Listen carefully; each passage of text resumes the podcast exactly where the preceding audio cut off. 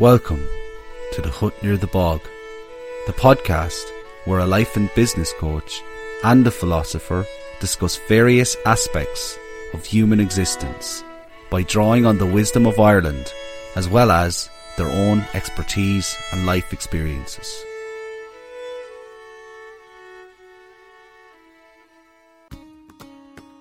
The thing about the life of a comedian, I suppose, is that sometimes you have to analyze life so much, and you're constantly trying to observe, and then that can get to a point where you're you're overlooking things, you know, and you're trying to analyze everything to see where the jokes are, mm. and uh, in a way, sometimes you don't need to do that. You just need to go with the flow of whatever it may be. So, like there's there's ups and downsides to being a comedian. You know, sometimes you can, as I said, overthink things and try to dig into things too much.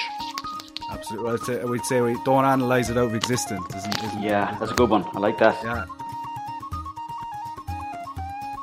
Owen Colgan is the Irish cult comedy hero, best known for his role as Buzz McDonnell in Hardy Bucks. In this episode, I sit down with Owen to get to know the man behind the comedy. Owen starts off by telling us how growing up in the west of Ireland shaped his comedy we then explore the differences between the rural and urban senses of humour and the role comedy plays in helping us to understand the absurdity of life. We also discuss why being humble is so important for having a healthy and balanced outlook and the uncertainty that comes with the life of being a creative. In the final part, Owen shares his wisdom and recommends that we all try to get out into nature as much as possible.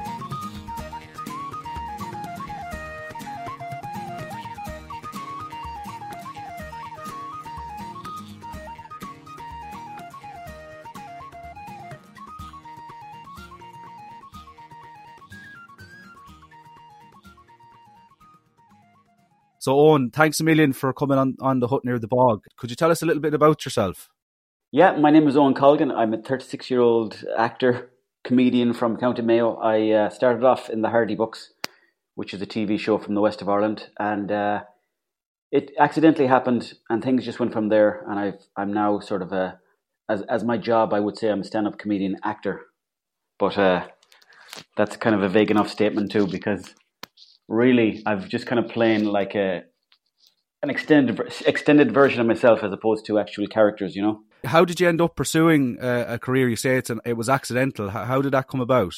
Well, I was living with uh, a few of the guys from Hardy Bucks in Galway, and I was just working in retail. I was working in lifestyle sports, Smith's toy stores. I was working in nightclubs, just collecting glasses. And I was, to be honest, I, I didn't really know what I wanted to do in life. And I was living, as I said, in Galway City, but I was doing a sports nutrition course out in Armore, and uh, I wasn't really liking that. But at the time, it seemed like that was my only option. But then, at around the same time, around the time I was getting really sick of the course, uh, two of the two of my friends from Hardy Bucks said, "Oh, do you want to act in this uh, weekend, like vignette of a video we're going to shoot, and we're going to promote it and see if we can get some sort of like there was no real talk back in those days of uh, you know trying to get money off making videos and there's no nobody had social media accounts. It was back in the day of days of Bebo.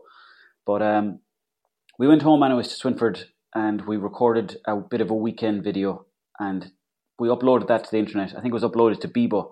And there was a few people talking about it but nobody really nobody had smartphones back in those days so it wasn't really a, a big thing. But some fella from Dublin who he does apparently like he does the puppets for Podge and Rodge. He's seen he's seen a clip of it and he said that's funny. You guys should enter that into RTE Storyland, which was an RT an online uh, Storyland competition that RTE were funding. So we entered that, and luckily enough, we got down from two hundred or three hundred, I think, entrants down to twenty, which meant that we'd get paid something like five hundred quid each for a weekend of filming. And at the time, as I said, I was working in retail and I was only getting paid, I think it was 330 for a full week's work. So I thought, geez, this is handy. Getting paid 500 quid to hang out with mates and just talk rubbish, you know? So um, it just kind of accidentally, that was pretty much the opening point for my acting career to start.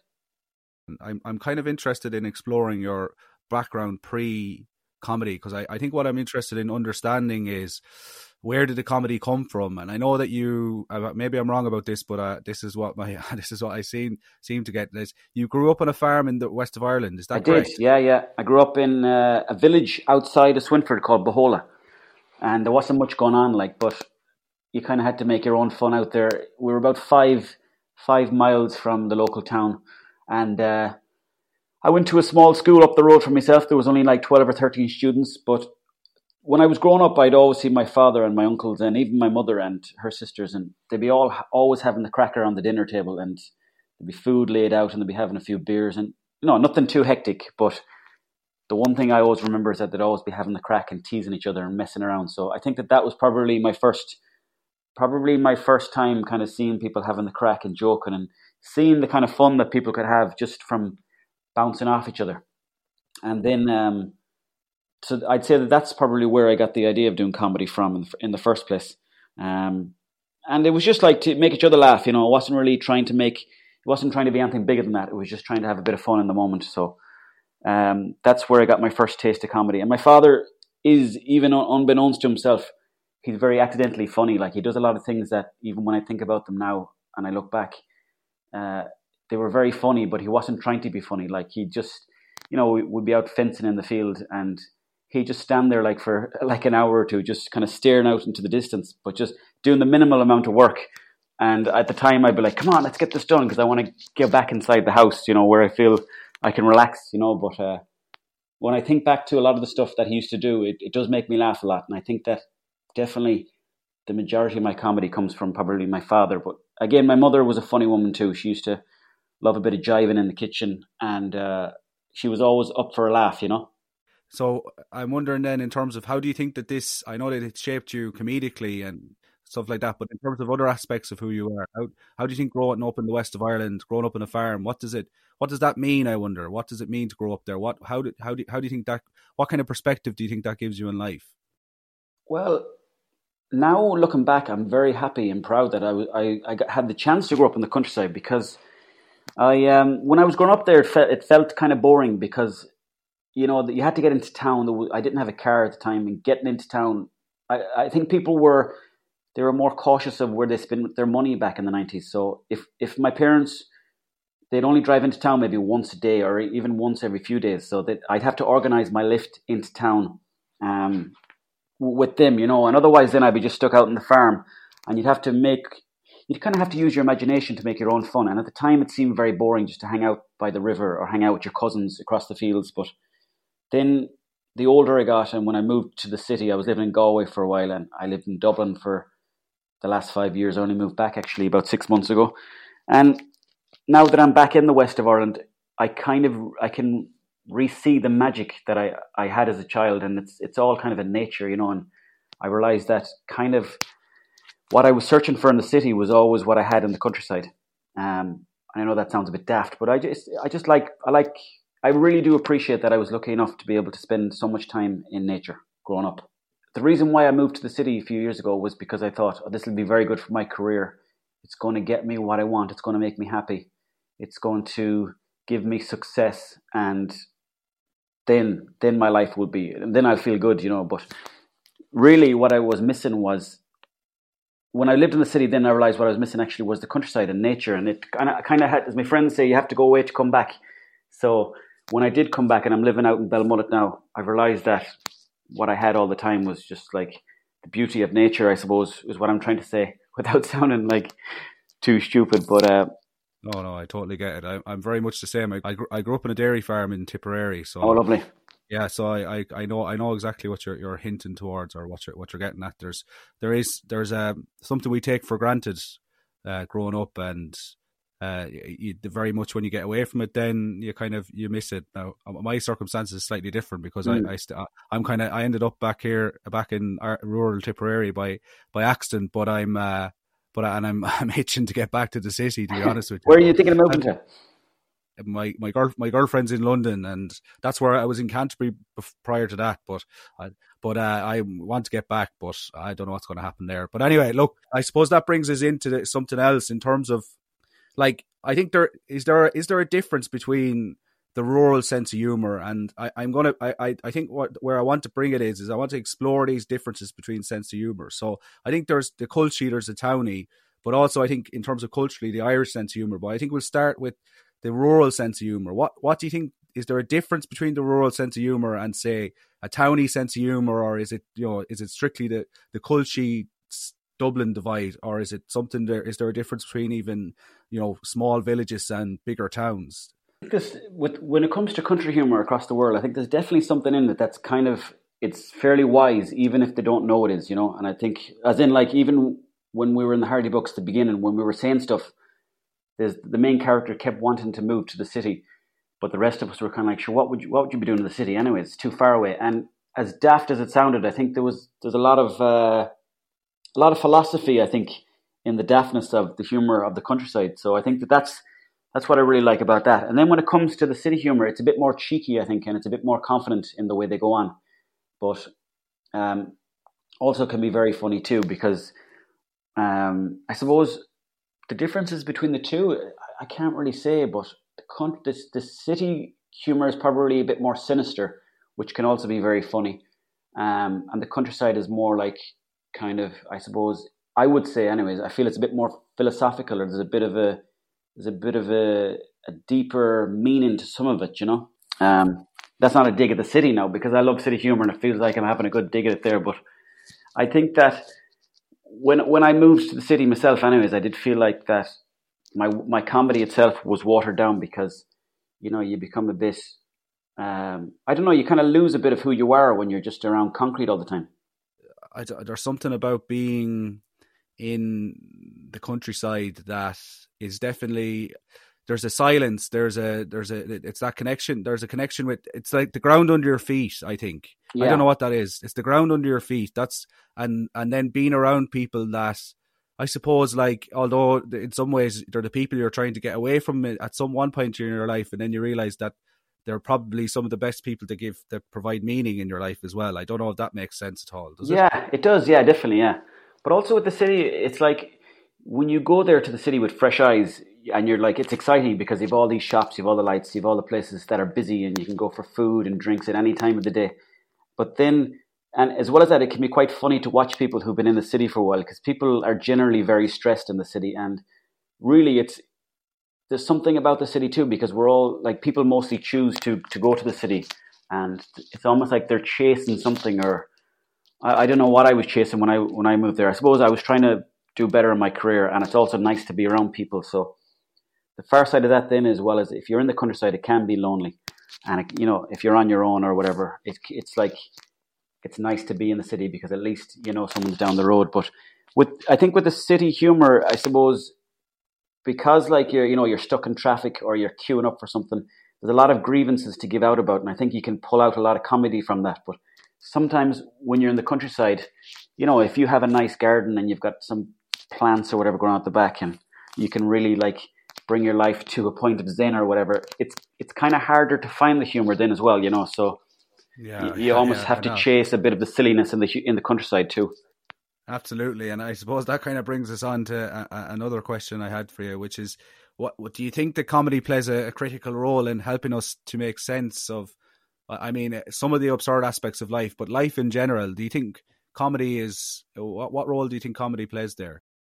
Um, I think it, it gives us it gives us uh, it helps us, I suppose, understand life because at the end of the day, I think we're all kind of scared about like life and what the point of it is, and if if something happens after life. So when it comes to humor, it's it gives you a different angle and a different perspective on how to see something like because I think people who are people who give out a lot are quite similar to comedians, only for comedians have slightly changed their per, their perspective on life to to to realize how silly life can be because at the end of the day everything that we do in life is quite silly because we don't know what the hell we're doing it for really mm. so i think i think the difference between a comedian and somebody that's like kind of stressed out is actually quite similar you know not to say that all comedians are stressed out but i'm just saying that if i guess if people who are feeling the pinch in life could just see that like you're quite if you can just slightly change your perspective even though that's easier said than done um, I think that you could probably see the daftness that is life.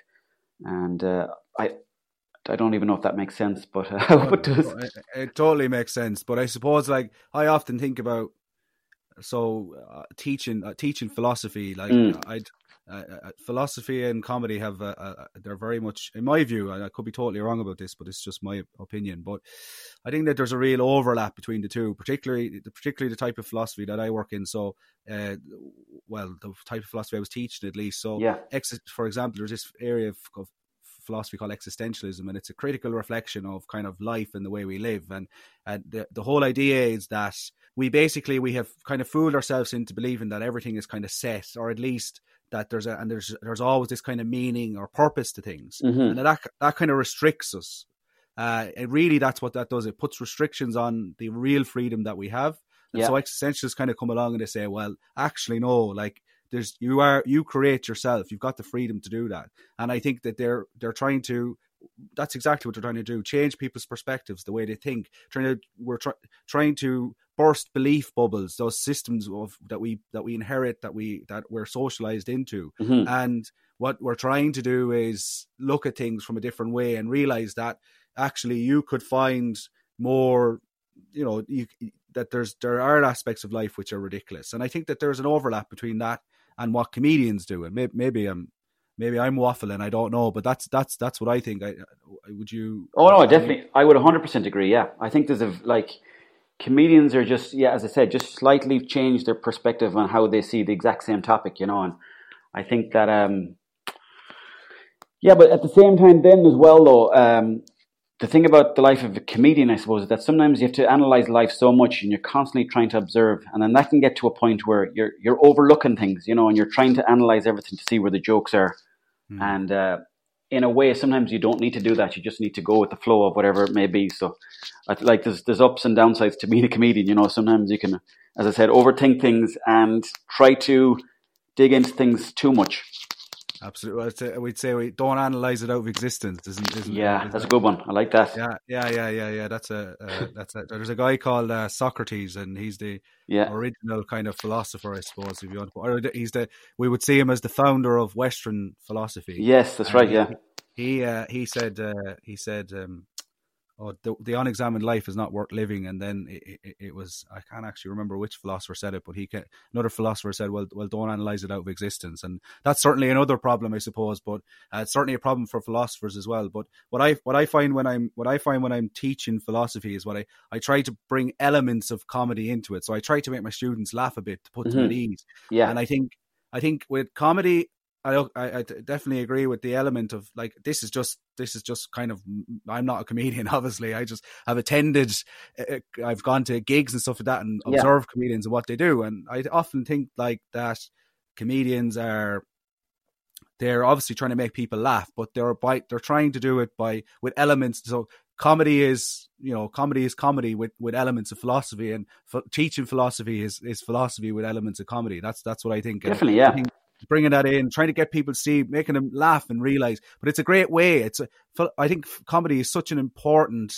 It plays such an important role in society. Like completely, yeah. satirists, for example, political satirists, they're able they're able to do things and say things about governments without getting everybody's back up. Like the jester, yeah, yeah. So it's it's such a. I think I don't know. I just think comedy is it's such a we perhaps we we don't realize the the importance that it plays and the role it plays in society. Oh, That's, completely, yeah. And now more than ever. And I do think that a lot of a lot of philosophers who are like probably trying to make it, if that's, that's what they try to do, I think mm. if they added in maybe ten or twenty percent of comedy, just so people can drop the guard a small bit, then you know if if you see any of the best comedians in the world and you listen to what they're saying or you read it in like text form or whatever, it's quite philosophical what they're saying and it's quite deep, you know. But it's just that they're they're pulling you in with a couple of silly anecdotes or jokes beforehand, you know.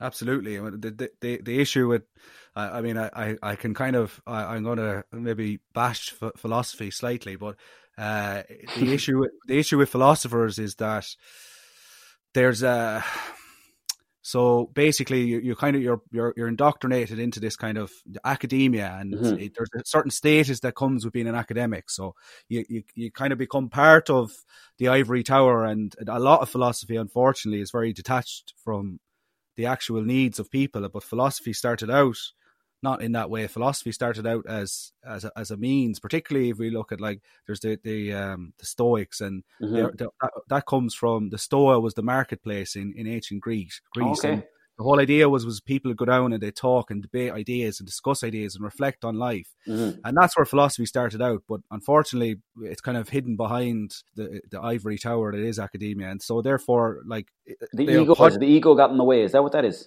Well, the ego gets in the way. There's there's certainly an element of uh, look. I know myself because I probably was caught up in it myself a little bit. But uh, the kind of the, the status of I'm, I'm, I'm teaching in a university and yeah. I, have got a PhD and oh, I'm absolutely great. And but you what you do is you separate separate from yourself from really what needs to, to be done. So uh, and yeah. really what really for me the job of a philosopher is, is is first off to be able to to bring you know be able to get people to think in different ways and realize and, and, and, and enable and facilitate that thinking. And I think that that's Com- comedians do that so much better than philosophers, in my opinion. Yeah, well, it depends on the comedian as well. Some of them, you know, it de- it depends on the person in, in any industry, really, because you can meet philosophers who are just farmers. You can meet like comedians who just work in a shop, and they could be funnier or tell you something that could change the course of your week, you know, just by one sentence. So I suppose it depends really on the person, really. But like you get you get all sorts in comedy too, but I think um, when my when my personally I'm, when my comedy's at its best, it's when I'm not trying to when my ego is kind of not in the way. But then when it's something where I think, oh, this is cool or whatever, generally that seems to fall a bit flat in its face, and it's like it's kind of like I go through life of like trying to trying to be humble, and then it it, I, it goes good, and then it's like sometimes when you get a bit carried away with yourself, that's when you kind of drop the guard. I think maybe maybe I'm wrong on that one. I don't know, but that's what it feels like to me. I'm still trying to figure that one out because, you know, comedy. The, I think, as I said, the best comedians are the the they're uh, the best philosophers. I think in, in like, as in like the likes of Bill Burr or whoever else, uh, Richard Pryor. The stories yeah. that they're giving you, they have great lessons inside them, and you're like, oh, that's brilliant. So, if I want, I personally feel if I want to become a better comedian, I have to delve more into philosophy and the meaning of things. But as I was saying to you earlier, sometimes that can it brings you down paths and you're like it's almost frustrating because it there's no answer. I feel like there's no answer ever. There's no end answer to any of this. Yeah, but that's the beauty of life. Yeah. So like we start off thinking we know every. There's this uh, there's this graph and it's kind of a piss take, but it's uh it's basically it's uh, undergraduate and uh, the, the graph shows that undergraduates think they know a lot about everything mm-hmm. and uh, and then by the time you get to the end of say you go the whole way to doctoral uh, so doctoral students realize they know nothing they know a little they know a lot about some about something small but they know very little about the rest of it and i think that's the beauty that like for me as a philosopher like it's interesting now how this conversation is developing but like for me as a philosopher like what I've learned is that I, I was always trying to find answers, right? Mm-hmm. And uh, trying to understand the world around me. And I have to some degree, you know, been able to do that. Yeah. Uh, I spent my 20s pursuing that. And I've kind of coming out, I'm, I'm coming to the end of my 20s now. And I um kind of at the point where I realized that yeah I have a lot of answers to a lot of questions, but they, I have a lot more questions than I had when I started out. That's, that's fine. Yeah, but that's okay. That's okay. That's that's the beauty of life. Well, that's what I think anyway, and I think that's great because you never stop learning and to learn to learn something new all the time and to develop new skills and to be really just to be reflective and to learn. I just think that that's the beauty. That is a that is that to me is the beauty of life and definitely life yeah. Be, life would be ter- Oh yeah, it would be Just terrible. But, oh, sorry, sorry, sorry. Go ahead. No, sorry, I could have crossed you three times. You, you go ahead there, James. Oh yeah, so I was saying just that that like that life would be very boring if we had all the answers, wouldn't it? Like it would be. Yeah, you'd solve the puzzle. Then it's like people say when Mayo win the All Ireland, it's going to be boring because it's been like since 1951 we haven't won it. So instead of that, let's keep the party going and let's keep pushing it out for a few more years. Uh, because well, it's actually sorry, sorry, it's, just a, but there's this guy called Kierkegaard, and he, he talks about the anticipation of, of, of, of the event is always better than the actual event itself. Anticipation so, is better than realization, for sure. Yeah, definitely. The yeah. journey, yeah. The journey, yeah, and I think that's like ultimately like it's frustrating as it is sometimes to go, well, what am I doing? Why am I here? Like, and we yeah. all do that. We all do that. We we end up in a situation where we're we, we I'm very much in that situation right now. I mean, I'm kind of luckily enough, I've, I've got a few things going on, but I'm still very much like, wondering where I'm going to end up. And that's terrible, but it's also beautiful at the same time because that's I what gets you out of the bed nearly, you know. Yeah, exactly. It is what gets you out of the bed, and it's it's it's the po- it's, it's it's the possibility. There's the possibility for something something you know you know particularly if you you know you want to really do things in life there's always that element of well there's always that possibility of i can do this and i can do that and, exactly yeah. A few oh, years ago i was i was living in uh, swords in dublin with two friends and at the time it was kind of after the hardy bucks had hit its wave and it was kind of not that the hardy bucks was coming down but nobody was like there was no talk of funding there was no talk of getting another series and at the time I had kind of put all my eggs into that one basket. I, I was thinking, Jesus, I'm gonna, I want to become an actor. I want to, you know, become a comedian. I want to make money off this. But at the time, I was really, really skint to the point where like I had no money for rent, and I was kind of scraping together a few quid every day, literally just to go across the road to the Centra just to buy wedges. That's how mm. skint I was. And I thought. I'm gonna have to move back to Mayo. And then there was a small bit of talk in the pipeline that maybe, maybe the Hardy Bucks will make um, another series. And then I started getting my imagination going. I was like, okay, what if what if I start making my own videos? And then I called in my friend, and it was almost like it was almost like my I suppose my uh, vision of what could happen kind of excited me. But then, strangely enough, when like I, I, I feel like you know I'm I've got a podcast going now, and I've I've got my stand up is fairly regular, and I do a couple of videos for different people fairly regularly, so that feels good. But at the same time, I didn't like a few months ago. I did. I realized I didn't feel any better because of what I'd achieved, and that really frustrated me because I thought, well, I have what I wanted to have a few years ago, but mm. I'm still not happy with it. And then I realized that life is a continuous sort of you're, you're always the student, and you just need to accept that you're always going to be the student, and you never you'll never find the you'll never find the, the, the final answer but you'll always find nice sort of uh, statements that will carry you to the next step, I suppose. Absolutely, and I think that that's uh, I'm learning that myself. I kind of I the, the moving back to Mayo. I, I finished I finished the, the, the PhD, and uh, I was in. I'll tell you, I'll be uh, basically. I kind of I worked really really hard for three years. So basically, I got funding for three years, and once the funding stopped, then you actually have to start paying them basically. So yeah. I was like, I'm doing this in three years, and then I'm going to get a job, and I'm, I'm, I'm myself and my girlfriend are we'll uh, we'll we'll I'll, I'll propose to her, and we'll get married, and we'll do all that stuff.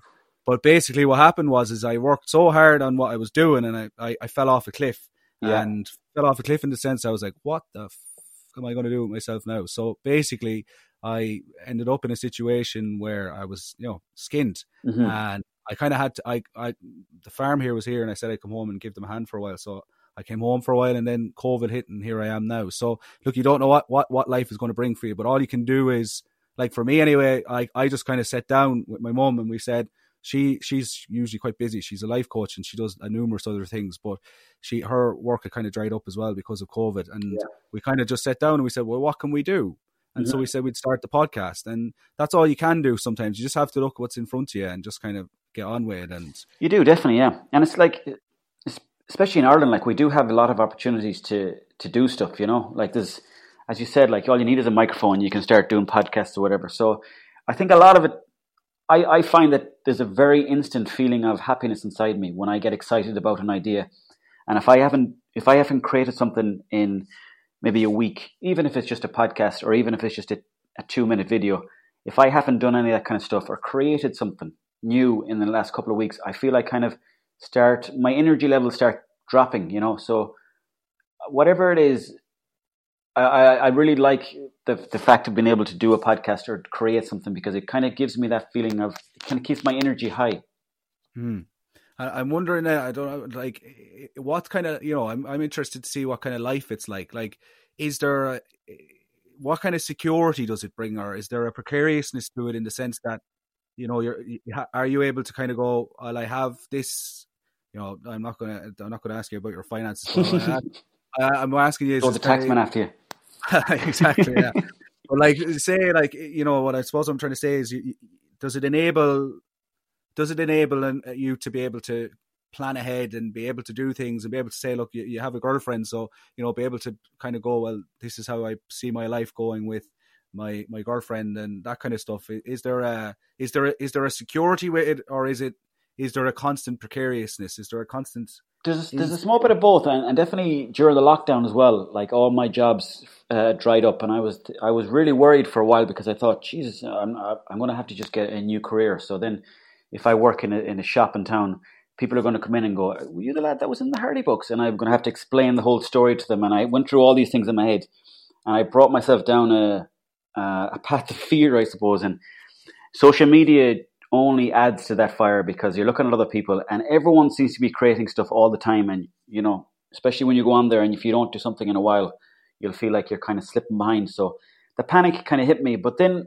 when I stepped away from it a small bit, and I realized that I can, I can, you can kind of do. We're lucky in the sense that in Ireland, you know, and probably I don't know, lots of parts of the world, you can kind of give a, give different careers a go. Whereas in our parents' time, you kind of stuck to the one career. But so then I realized I shouldn't be making myself into the victim, and I should just take the chance and keep creating stuff, even if it's crap.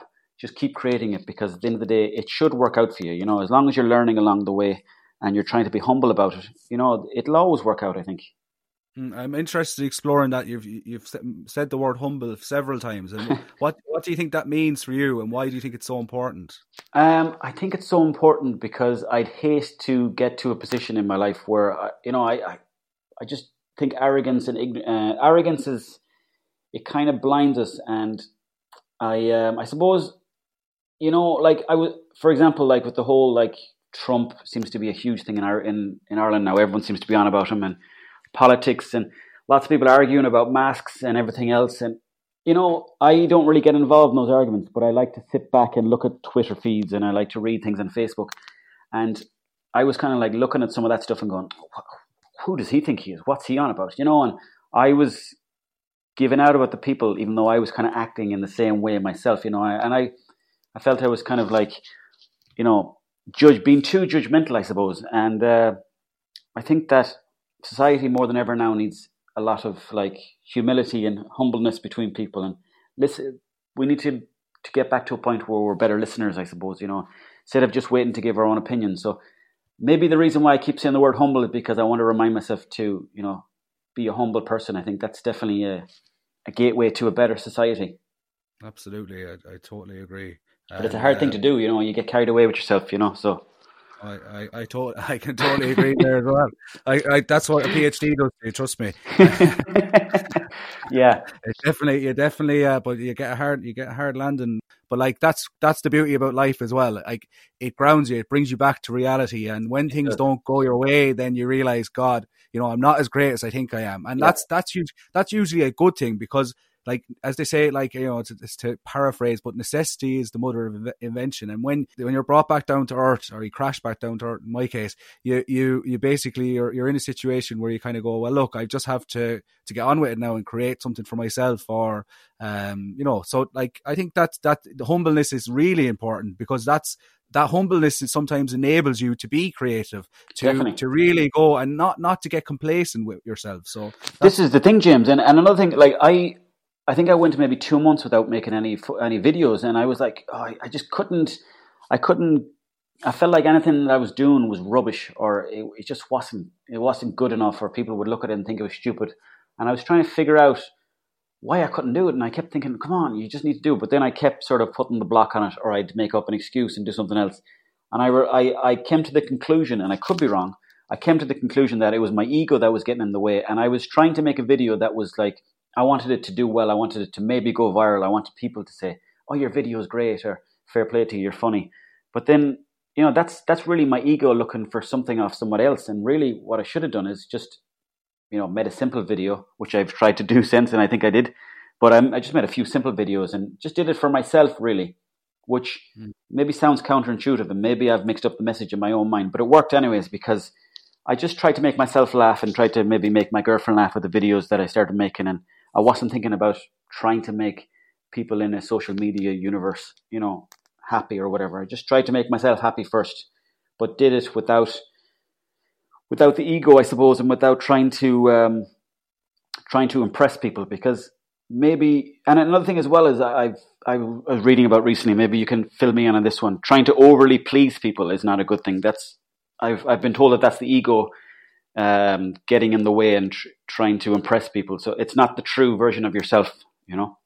Well, I suppose I, I suppose my own take on that would be that it's when you're trying to overly please some people, then you're you're not pleasing yourself, and ultimately you have to like. I think there's I think I think there's an element of self interest in everybody, but like it, it, that, you do have to put yourself first ultimately because if you can't, then you can't look after other people or put them first. Yeah, you can't get the best version of yourself. Exactly. So I think that's I totally agree with you on on that point.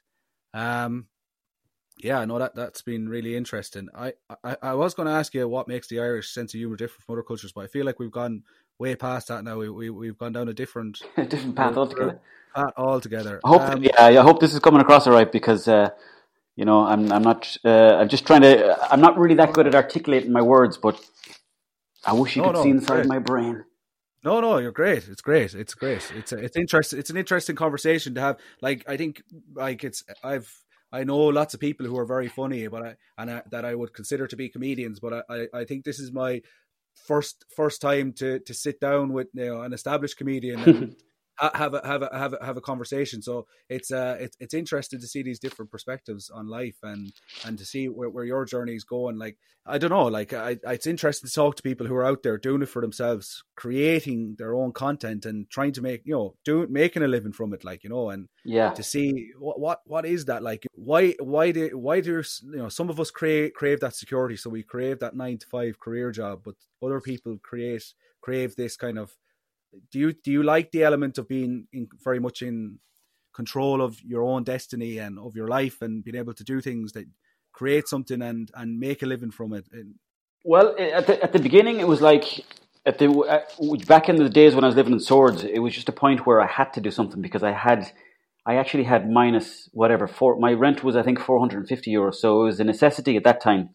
And as you said, necessity breeds all invention, or is the mother of all invention. So I just had to do stuff. There was no, there was actually no other option at the time. Whether it's the further I've gone on and I do different things for different companies, and sometimes that can be uh, that can kind of shoot you in the foot because y- you do get comfortable, and we all go through it. Everyone, and even myself. Sometimes I'll take the easy option, and I'll take a job you know, because different companies might say, "Can you do a video for this?" And really, that's not really why I'm in the industry to to do videos for like different branded companies. But at the same time, you know, in my mind, and it's been drilled into me since I was a child from my parents that you know, whatever you do, if you if you get a job, take it, no matter what the job is, nearly. So yeah. you have to you have to look after yourself too, and you have to be able to pay your bills and all that stuff. But at the same time, I do think that sometimes the more comfortable you get, um, well, maybe it's not the case, but for myself, it felt like the more comfortable I was getting in the city, the less I was, the less I felt connected to the work that I was actually doing. Mm. It kind of lost a small bit of its heart, maybe. And um, I think coming back to coming back to the countryside, you know, and um, I think that that's definitely sort of helped me realign myself.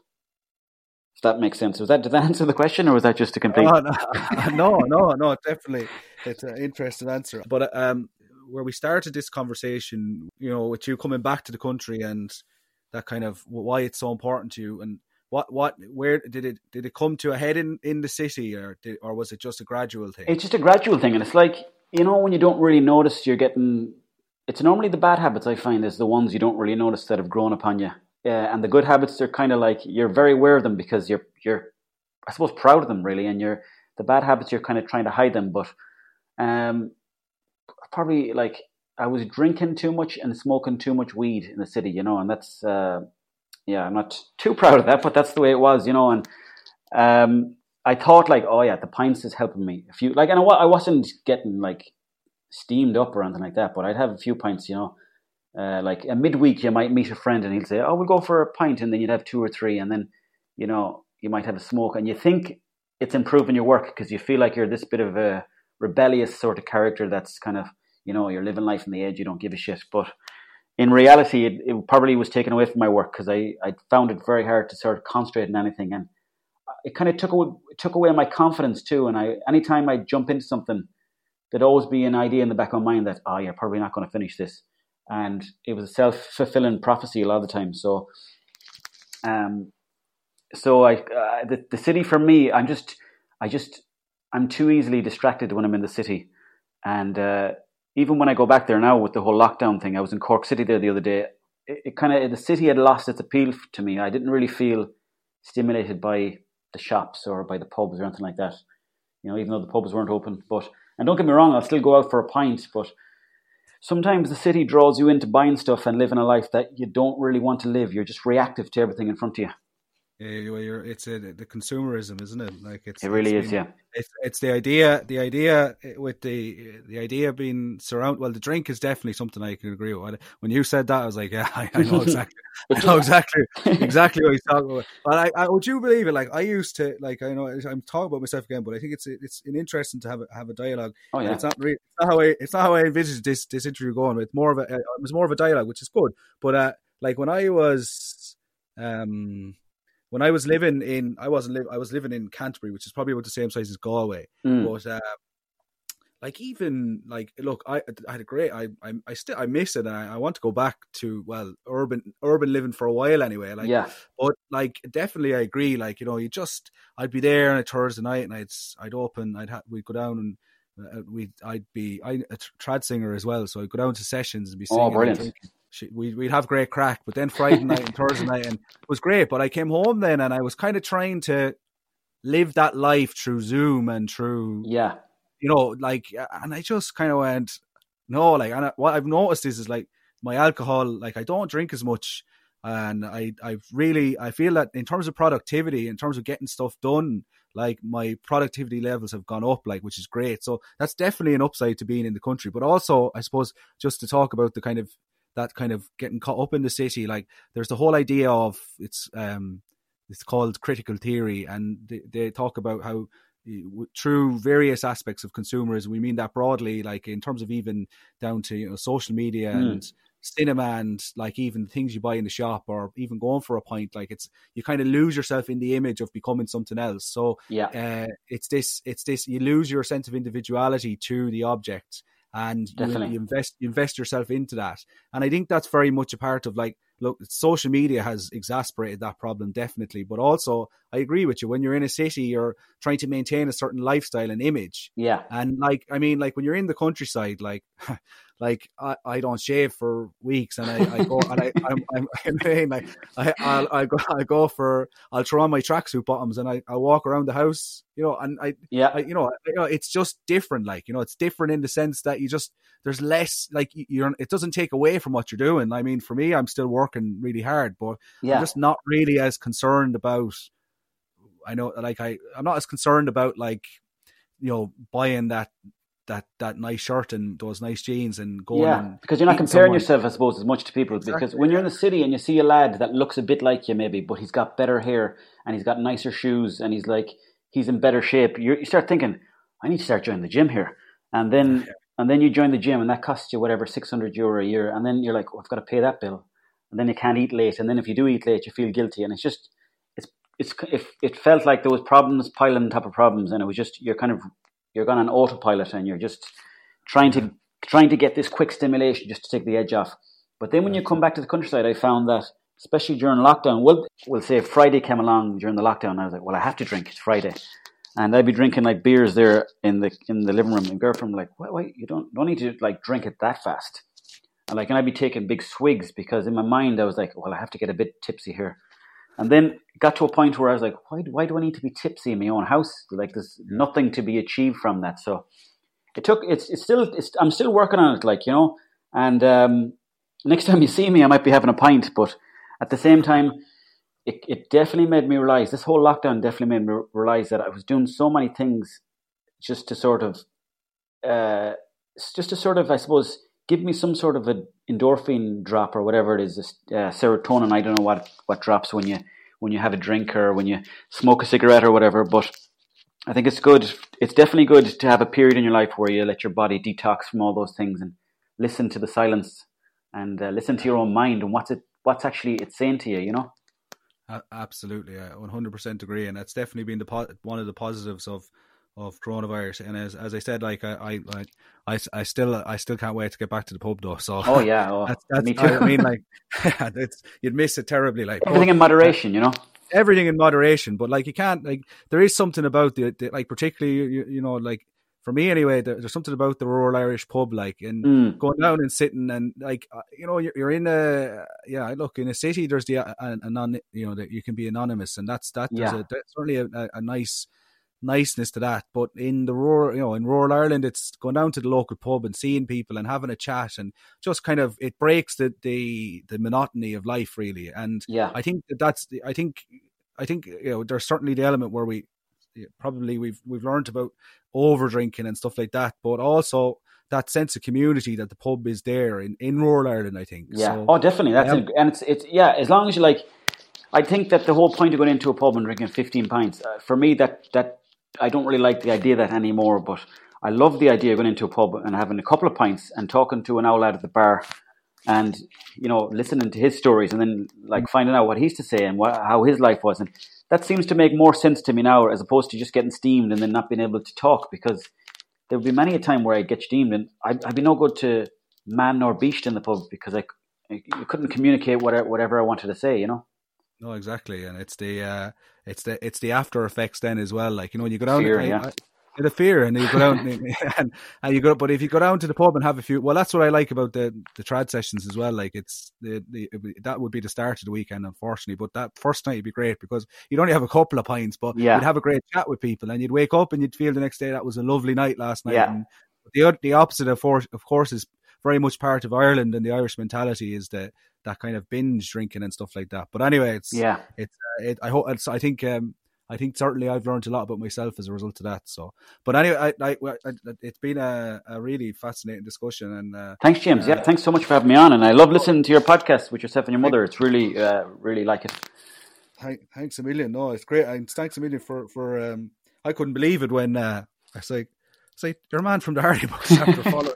Follow me on Insta. I was like, how the hell has this happened? But uh, uh, then anyway, no, I was mad. But uh, I, so then I, I was actually there, and um, I, one of the lads wrote to me, he's like, you should just, just ask him to come on. I was like, sure, why the hell not? So I wrote to you then, and you were like, very receptive. So I have to say, that. and I, that's, you were talking about being humble, but that's a real sign of being humble, I think, and I think fair play to you. So, oh, thanks um, very much. Uh, well, uh, but uh, but like in saying that, and I've I, I, listened to your podcast, and I thought like I listened to two episodes now, and they've been brilliant. And uh, um, I suppose the humble thing is like I think we should all be humble, anyways. That I don't think that that should necessarily be something that's like seen as like, wow, your man is humble. You know, it's like, you know, when they see you see Hollywood stars and you t- read about it on Reddit and they're like, oh, I met this lad and he's so humble. But like, really, we should all be, shouldn't we? I agree. I agree. I agree. I agree. But as you say yourself, sometimes you get carried away with you do. You do get carried away. Part yeah. of it too. Nobody knows one, the answer yet.